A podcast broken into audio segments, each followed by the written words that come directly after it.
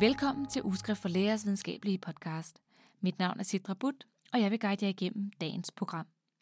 Dagens første historie skal handle om metabolisk kirurgi, hvor patienterne efter et kirurgisk indgreb oplever remission af deres metaboliske sygdom. Helt konkret drejer det sig om den markante effekt, bariatisk kirurgi har på type 2-diabetes hos svært overvægtige patienter. Ifølge flere studier lader det til, at den medicinske behandling halter gevaldigt efter, når det handler om vejet vægttab og behandling af type 2-diabetes. Maria Svane er Ph.D.-studerende ved Københavns Universitet og arbejder som læge på Hvidovre Hospital. Hun har i en statusartikel gjort rede for henholdsvis den medicinske versus den kirurgiske behandling af type 2-diabetes hos svært overvægtige patienter. Dagens næste historie skal handle om en ny type malaria-medicin, der giver håb om behandlingen af medicinresistent malaria. Et klinisk studium publiceret i New England Journal of Medicine er effekten af en ny type medicin mod malaria blevet undersøgt. Chefredaktør Torben Kitaj har taget en snak med overlæge Kim David om den nye lovende behandling.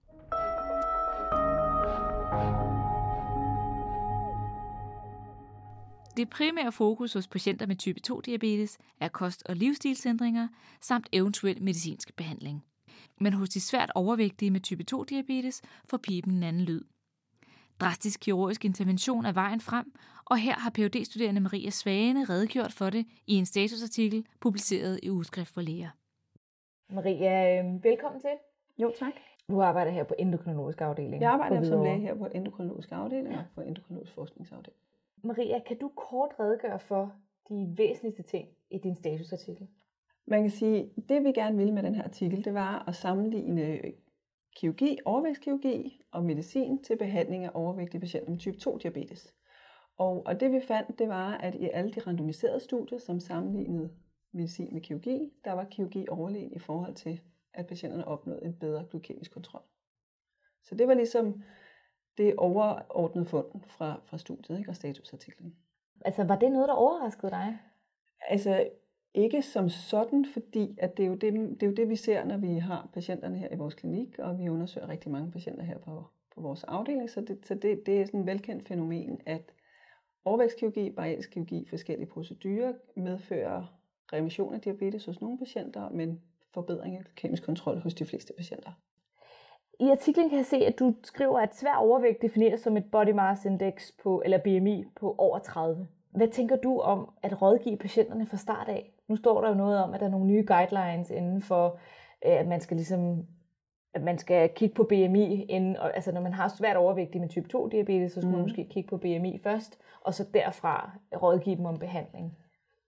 Øhm, altså man kan sige, jeg synes, jeg synes ikke, at man skal begynde at tilbyde overvægtskirurgi til patienter, som ikke er svært overvægtige, men der, der har været meget snak om, om BMI overhovedet er en god prædiktor for, hvor farlig overvægten er. Men, men man kan sige, at hvis man er ude i patient, en patientgruppe, som er metabolisk syge, som type 2 diabetespatienter jo er, så, så er det i hvert fald en, en rigtig farlig kombi at være overvægtig og mm. have type 2 diabetes. Så man kan sige, at i den gruppe, der, der er det jo specielt vigtigt at kigge på BMI ja. af dem, der er metabolisk syge. Ikke? Og jeg tænker faktisk også omvendt, at, at om man skal tilbyde øh, kirurgi til, på baggrund af BMI, der, der synes jeg i høj grad også, man skal se på, at dem, der er metabolisk syge, er måske i høj grad dem, der vil have den bedste sådan, langsigtede gevinst af operationen. Mm. Sådan ren morbiditet og mortalitets-wise er der meget, der tyder på ud fra de tilgængelige ja. studier. Okay. Mm. Nu kommer du selv ind på sådan langtidsmæssige effekter eller sådan. Ja. Kan du fortælle lidt omkring det med remissionsraten af type 2 diabetes og baggrunden for recidiv eventuelt? Altså man kan sige, at remissionsraten er jo sådan et, et populært begreb, som, som, som der står i mange artikler, men altså vi, vi snakker mere om sådan opnåelse af glykemisk kontrol, for man kan sige, det er jo ikke sådan, så sukkersygen forsvinder hos de her patienter. De vil stadig sådan have diabetes i sig på en eller anden måde. De, det er bare en metode til at opnå glykemisk kontrol, kan man sige. Ikke? Så man kan sige, at de, de øhm, patienterne vil have bedre glykemisk kontrol, og det vil de have øh, for de fleste patienter i lang, lang, lang periode. Og, men, men nogle vil også få recidiv af deres hyperglykemi, altså få recidiv af klinisk type 2 diabetes igen, mm. øhm, simpelthen som årene går. Og det jo så, kan jo så enten være, fordi de tager på i vægt igen, som årene går, eller det kan simpelthen også bare være, fordi at deres sygdom jo er progredierende. Altså type 2 diabetes er en progredierende sygdom, og det vil den også være hos dem, selvom de har fået en operation. Så på et eller andet tidspunkt, når deres beta-celler ikke kan lave nok insulin til at dække det behov, de har, så vil deres blodsukker hos nogen begynde at stige igen. Ikke? Mm. Hvad er det, der, nu det skriver du også i artiklen, men kan du kort fortælle, hvad er det, der ligesom indikerer, at de formentlig vil opleve recidiv af deres type 2 diabetes? Altså man kan sige, jo længere patienterne har haft diabetes, og jo dårligere beta-cellefunktion de har før operationen, jo større risiko vil de have for at få recidiv af diabetes mm. senere i forløbet. Ikke? Og det, det er jo simpelthen fordi, at de parametre er, er en indikator, hvorfor god deres beta-celle er før operationen. Så det, det er jo ja, det, det er sådan en prædiktor for det, kan man sige. Mm. Så, så hvis man har en patient, som har haft diabetes i lang tid, og måske har behov for insulin før operationen, vil der være mindre sandsynlighed for, at de kan undvære medicinen helt efter operationen, men, men de vil så være lettere at behandle. Så igen så kan, kan man se det som en måde, at de kan opnå bedre glykemisk kontrol, hvis de ikke kan undvære medicinen helt. Ikke? Så hvis du for eksempel har en patient, som inden sin bypass, eller sin gastric bypass operation, ja. får, får insulin for eksempel, hvilket er en, i sig selv er en dårlig markør, altså for i henhold til, at de måske, med større sandsynlighed måske vil få recidiv. Altså, der, der er jo stadig mange af patienterne, som, får insulin, som har insulinbehandling af deres sukkersyge før operationen, som vil kunne undvære medicin fuldstændig. Okay. Men overordnet, så vil dem, der er insulinbehandlet versus dem, der er kun i perorale antidiabetiske præparater, de vil have en dårligere chance for at kunne helt undvære medicinen. Og de vil også have en større risiko for at få recidiv sidenhen, ikke? fordi det er simpelthen dem, der har den, den øh, værste diabetes-status før operationen. Ikke? Så det kan være, at de måske går fra, at de har insulin før operationen, til at de i gåsetegn kun skal have metformin måske Lige præcis. efterfølgende. Lige præcis. Ikke? Så kan det være, at de kan klare, eller formentlig kan de klare sig med metformin alene. Ikke? Okay. Hvad synes du om, øh, nu snakkede vi tidligere igen om, øh, eller omkring øh, BMI som sådan en faktor øh, i henhold til, hvornår det er, at man skal tilbyde den her slags kirurgi. Øh, er de europæiske guidelines, er de også gældende i Danmark? Altså, det afhænger om, lidt af, om man snakker om retningslinjer for fedmekirurgi generelt, eller man snakker for sådan en type 2 diabetes behandlingsregime, fordi sådan en behandlingsvejledning for type 2 diabetes i Danmark, den, den er, der, er jo, der er bariatrisk kirurgi faktisk ikke engang nævnt. Hvis man for eksempel ser NBV'en fra Dansk Endokrinologisk Selskab, der er ikke engang nævnt bariatrisk kirurgi. Men hvis man har, eller hvis man tager øh, visitationskriterierne til fedmekirurgi i Danmark, så er det jo BMI over 50 og BMI over 35 ved komorbiditeter, som for eksempel type 2 diabetes. Mm. Øhm, lige nu er der jo sådan en, en national behandlingsvejledning, som Sundhedsstyrelsen gerne vil have. Der er de faglige anbefalinger, at man skal gå ned til BMI over 40. Øh, men det tror jeg, der ikke er helt afklaret, hvad der kommer til at ske med det. Men internationalt, så, så øh, er der en række internationale selskaber, som er gået sammen om sådan en konsensusrapport og anbefaler, at bariatrisk kirurgi skal være i behandlingsregimet for type 2-diabetes ved øh, BMI over 40, og at man kan overveje det ved BMI over 35. Så, øh, så der er sådan lidt... Øh, der er sådan lidt diskrepans mellem de danske og de internationale guidelines, men det er jo i høj grad også politisk bestemt, hvem der skal opereres i Danmark, kan man sige. Altså cost-benefit-agtigt, ikke? Eller, jo, jo, og det, det tror jeg jo ikke er, er helt afklaret, hvor meget, at det er kroner og hvor meget der bliver sparet på behandling og kirurgi og på den lange bane og korte bane og sådan noget. Det, det, det skal jeg ikke udtale mig om. Det, okay. det, ja, det kan man ikke. Det er kompliceret regnestykke, tror jeg. det er det, det er det. Mm. Men uh, tak for din tid. Det var phd studerende Maria Svane om medicinsk versus kirurgisk behandling i kampen om type 2-diabetes hos svært overvægtige patienter.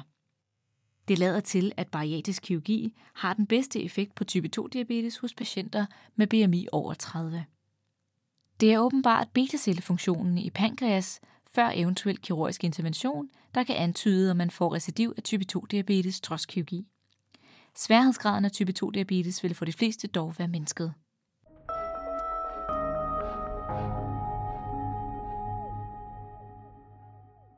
Artemisinin er i dag førstevalg til behandling af falciparumalaria. Falciparumalaria er årsag til langt de fleste dødsfald og til de alvorligste sygdomstilfælde i verden.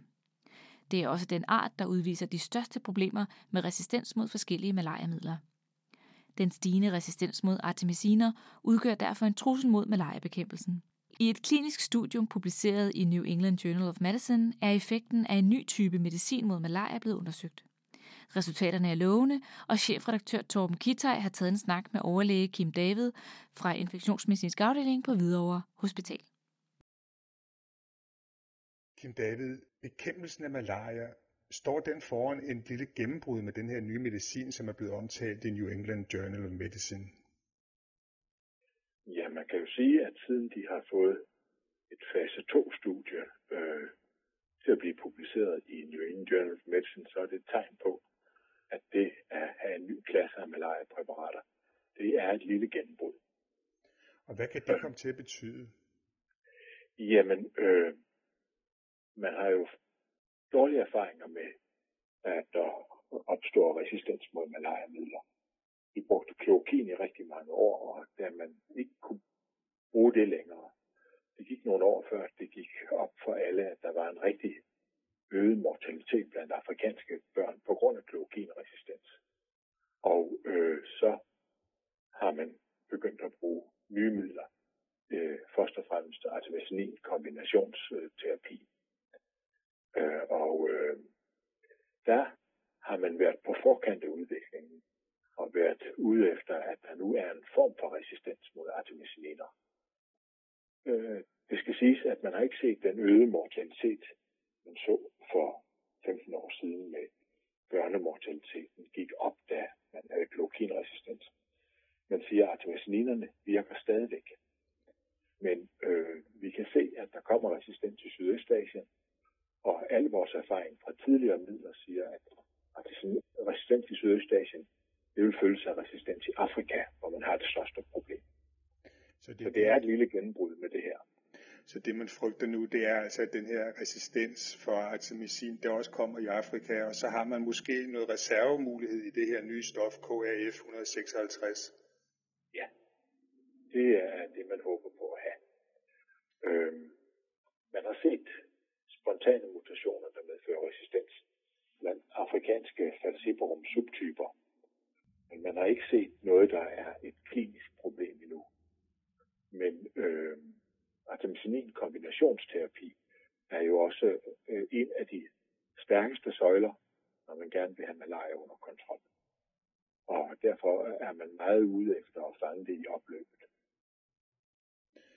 Du siger i kommentaren i udskriftet, at 2015 var et stort år for malaria-interesserede, blandt andet fordi Nobelprisen i medicin gik til professor Tu for at identificere de her artemisiner. Hvad betyder det? Betyder det, at der måske er ved at komme lidt mere opmærksomhed omkring bekæmpelsen af malaria? Jamen, øh, der har det jo været fantastisk at være interesseret i malaria i de sidste 20 år.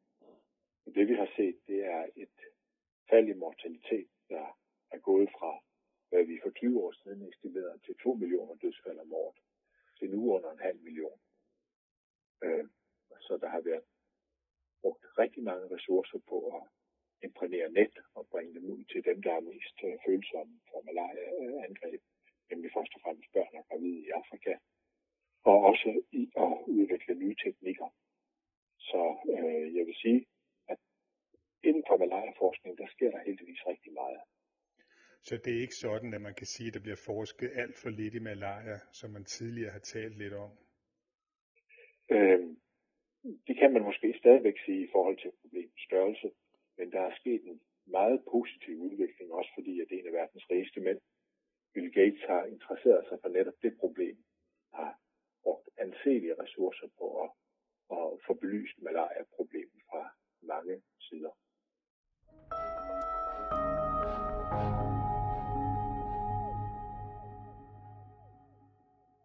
Det var alt for denne gang. Husk at abonnere på den videnskabelige podcast via iTunes eller SoundCloud. Vi er tilbage igen om to uger. På genhør.